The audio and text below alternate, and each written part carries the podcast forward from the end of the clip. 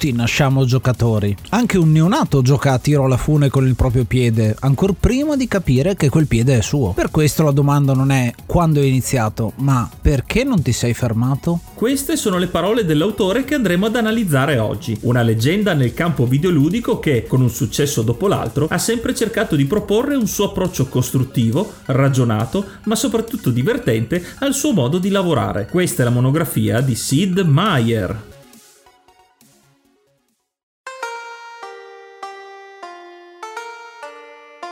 Tutto inizia a Las Vegas con una scommessa. Sembra una leggenda, ma andò proprio così. Sid conosce il collega informatico Bill Steely, un ex pilota di aerei con la voglia di vendere videogiochi, ed insieme a lui trascorre una serata a giocare all'arcade di Red Baron, un vecchio simulatore di volo. Il professionista del volo è bravo, ma Meyer lo batte quasi del doppio dei punti. Sid infatti è un programmatore ed ha pienamente compreso gli algoritmi in un istante. Lo stupito Bill gli chiede di fare fare società. E così nasce Microprose. In questa azienda, che ancora ufficialmente sono solo due persone, Sid svilupperà diversi simulatori di volo, a partire da Hellcat Ace per Atari nel 1982, un connubio tra le sue abilità nel realizzare intelligenze artificiali e le conoscenze storiche e tecniche di Bill, che portano ad un prodotto già di alta qualità, piuttosto che ad un prodotto di facile profitto. Ma il profitto arriva comunque, con Bill che porta fisicamente le copie in giro per i negozi e Sid che rimane in ufficio a lavorare a Chopper Rescue, una variante sugli elicotteri e Floyd of the Jungle, un'idea per un platform da 4 giocatori, caratteristica difficile da trovare nei titoli casalinghi di quell'anno, che aveva ancora prima di fondare l'azienda. Successivamente ci sarà una corsa all'iperrealismo con Spitfire Ace del 1982, Wingman del 1983, Solo Fight dell'83 e Air Rescue One dell'84, sulla nuova piattaforma Commodore 64, Sid avrà la possibilità di arricchire i giochi, sia con il contenuto presentato presentato su schermo che con i manuali, dei veri e propri pamphlet di informazioni storiche e tecniche per gli appassionati di aeronautica. E non solo, i manuali diventano anche un'occasione per contrastare la pirateria che comincia a dilagare proprio in questo periodo. Interessante proprio come in questi anni ci sia quasi una doppia influenza. I videogiochi evolvono con gli aerei, diventano più realistici e più precisi. E gli stessi aerei evolvono, integrando interfacce, gli HUD, Heads Up Display, che somigliano proprio a quelli dei videogiochi videogiochi. NATO Commander del 1983, F-15 Strike Eagle dell'84, Crusade in Europe e Decision in the Desert dell'85, Conflict in Vietnam e Gunship dell'86 sono tutti titoli su questa scia. Silent Service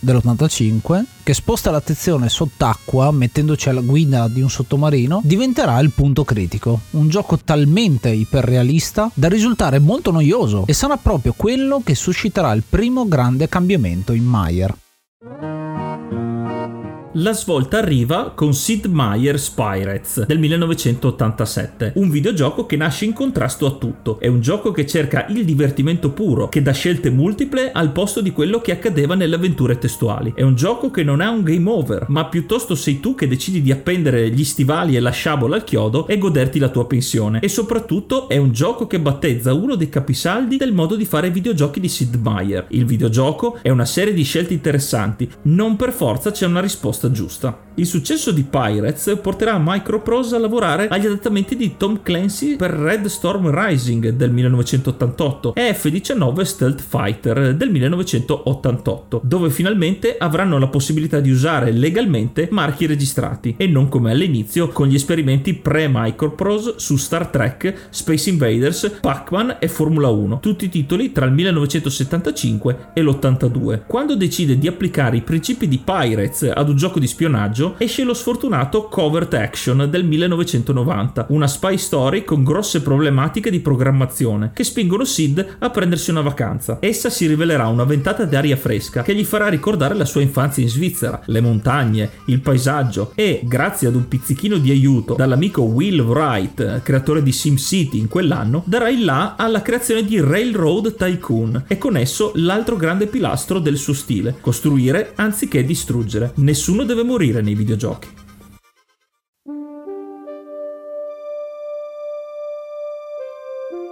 Ora il neopapà Sid Meier è maturo dal punto di vista professionale, ha incasellato numerosi successi ed è fermamente convinto di riuscire a fare la sua magnum opus, così come Wright fece con SimCity. Si mette quindi al lavoro e riesce a realizzare Civilization del 1991, un gioco enorme che lo stesso Sid descriverà come frutto di un processo simile alla modellazione dell'argilla. Aggiungi un pezzo, vedi se sta bene, lo rifinisci, togli l'eccesso e ricominci. Civilization segna anche un momento di scissione con Bill Steely che seguirà la fallimentare divisione arcade, che nei primi anni 90 negli Stati Uniti è un mercato assai povero, mentre Sid si concentrerà sui titoli home computer e sulle loro conversioni per console casalinghe. Sarà anche un momento per rilasciare le versioni aggiornate con Pirates Gold nel 93 e Sid Meier's Railroad Tycoon Deluxe, sempre nel 93, con grafica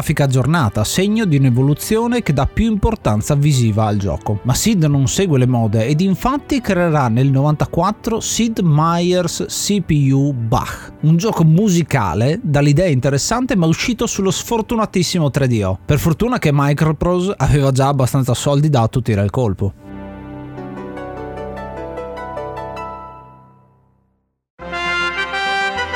La creazione di Civilization lascia però Meyer abbastanza esausto. La cosa sorprendente è che i suoi giochi hanno ispirato altri designer, come Brian Reynolds, che di sua sponta scriverà il prototipo di Colonization del 1994, che piacque così tanto al nostro caro Sid che nel 1996 darà la conduzione di Civilization 2 allo stesso Reynolds. Civ 2 è un sequelish perché contiene molto del suo predecessore, ma finalmente su una piattaforma come Windows che dimostra tutte le potenzialità del futuro. Nel 1997 un altro IP importante entra in Microprose, Magic the Gathering e con esso la possibilità del multiplayer online, cosa che verrà realizzata e che servirà da base per tutti i giochi Wizard of the Coast da qui in avanti. Questo titolo però sarà l'ultimo per Microprose, che vivrà un periodo di cambiamenti repentini dal punto di vista fiscale, che come risultato porteranno Sid fuori dagli uffici per fondare un'altra casa, la Fireaxis.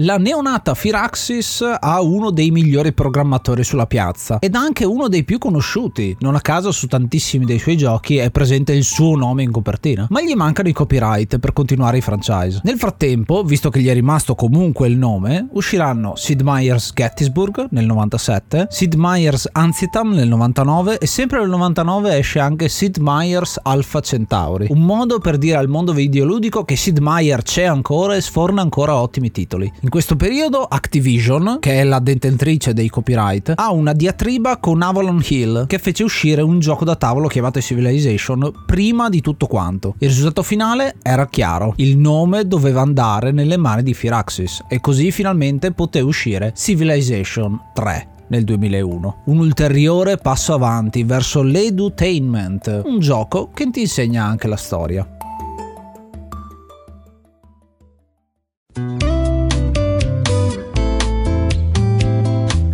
Una parentesi giurassica sul quale non vogliamo troppo soffermarci perché merita un editoriale tutto suo, la questione degli IP comincia a sbloccarsi. Ne sono esempi i successivi Sid Meier's Pirates del 2004 e Sid Meier's Railroads del 2006 ed entra anche nel parco giochi Sim Golf, un ottimo titolo che tutti pensano essere uno dei sim di Will Wright, ma che in realtà è un bellissimo gesto di condivisione tra i due sviluppatori. Per Fire Axis tutto va a gonfie vele ed è arrivato il momento di fare il grande salto.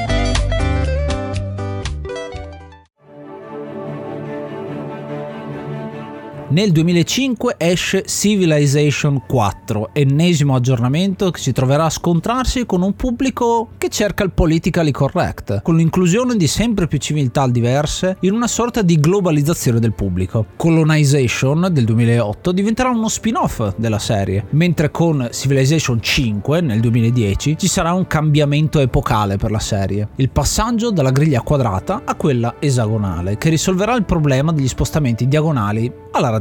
Civilization Revolution del 2008 ed il seguito del 2014 sono un altro esperimento, titoli console only che però non soddisfano, così come Civ World nel 2011, dove una delle meccaniche principali si basava sulla cooperazione tra giocatori, che purtroppo non è avvenuta. Quasi come ricordo delle origini, uscirà anche nel 2013 Sid Meier's Ace Patrol, un gioco sugli aerei che hanno fatto la fortuna della prima Microprose.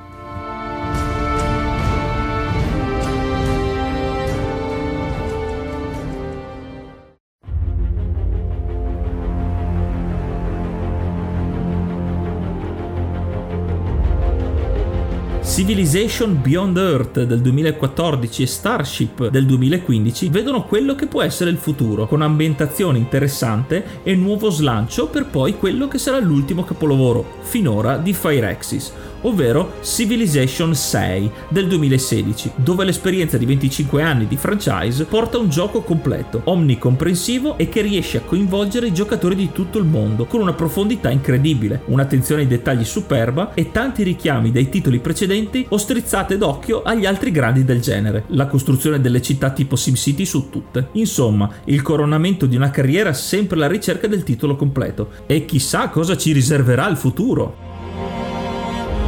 Esatto, esatto. E questo è un editoriale che vi ha mostrato quelli che sono i giochi di Sid Meier fino a quelli che sono usciti adesso, quasi tutti. Poi nel dettaglio, ad esempio, non abbiamo fatto XCOM, la serie che è uscita su Fireaxis, ma Sid Meier non è stato tanto dentro lo sviluppo del gioco, ha dato molte dritte, ma non è puramente figlia sua, ma figlio di Jake Solomon, ad esempio, che è anche un'altra personalità abbastanza interessante da analizzare. E tu cosa ne pensi allora di questa monografia? L'ho trovata molto interessante proprio nel personaggio di Sid Meier e anche come si è sviluppata la sua prima casa come la Microprose che tengo a cuore dai tempi in cui giocavamo sempre con l'Amiga, abbiamo giocato i vari titoli, soprattutto Civilization e i suoi vari titoli. La cosa molto molto bella che ho apprezzato della persona è che appunto ha saputo rinnovare un concetto già pronto. Quindi mi è piaciuto molto il passaggio della monografia dove viene paragonato uno scultore che aggiunge, rifinisce elimina il superfluo e ricomincia. È ben motivato il successo che ha avuto nei titoli che ha saputo sempre sfornare, anche però il fatto di aver spaziato, quindi non essere rimasto schiavo del prodotto che lo ha reso famoso. Quindi come gli attori che decidono di uscire dal classico personaggio per non essere ricordati solo per quello, lui è riuscito comunque a sfornare titoli di tutto rispetto. Sì, in un certo senso sì, ha sempre voluto rinnovarsi su quello, poi Civilization è stato un successo talmente tanto grande che è ritornato diverse volte, ma molti considerano l'evoluzione proprio del videogioco come un videogioco nuovo, anche se la base è sempre quella, ci sono meccaniche nuove, ambientazioni nuove, grafica nuova, ovviamente le musiche che sono di contorno e anche di sottofondo a questo editoriale, che hanno arricchito il gioco, quindi anche lì è una ricerca continua di strade nuove e scelte interessanti che è uno dei pilastri che abbiamo cercato di, di dire eh, di Sid Meier. Una cosa che è molto interessante secondo me me è che parliamo di 40 anni di carriera, più di 40 anni di carriera, perché Sid inizia prima di Microprose con qualche esperimento, appunto, ne abbiamo parlato, e in 40 anni sono susseguite numerose leggende metropolitane, tra cui una quella del Nuclear Gandhi, ovvero una leggenda che moltissimi nel mondo videoludico conoscono, ovvero Gandhi, governante, il reggente, insomma, della civiltà degli indiani in Civilization 1, si dice che avesse questa questa cosa particolare, ovvero il fatto che la sua aggressività partiva da 0 o da 1 comunque. Un evento fa diventare tutti quanti ancora più pacifici e fondamentalmente Gandhi andando sotto 0 per un errore di stack overflow diventa con l'aggressività al massimo, quindi diventa quello che lancia le bombe atomiche a tutti quanti gli altri.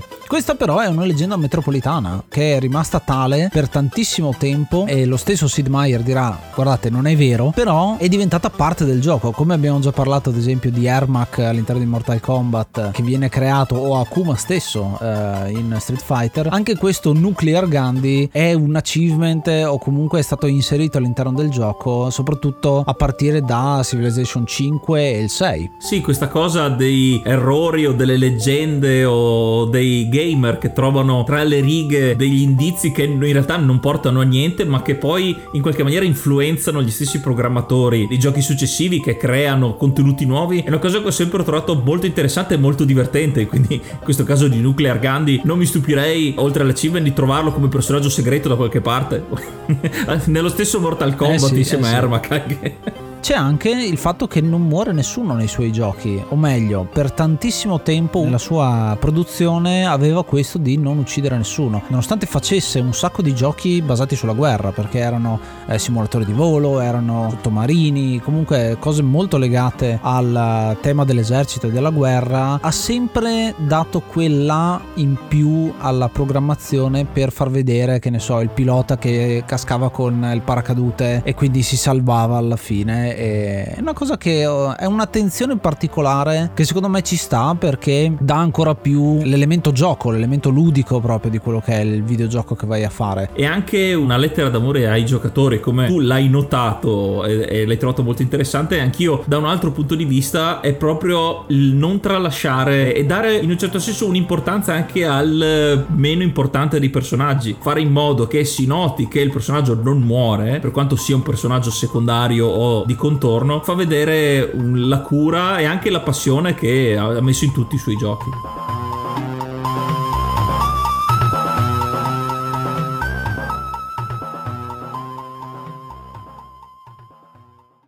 Questa era la nostra prima monografia d'autore, un editoriale che vuole analizzare le grandi personalità per trarre qualcosa di utile dal loro percorso. Consigliaci il prossimo autore scrivendoci sul profilo Instagram dell'Enciclopedia dei Videogiochi oppure parlane sul gruppo Telegram t.me slash Enciclopedia dei Videogiochi.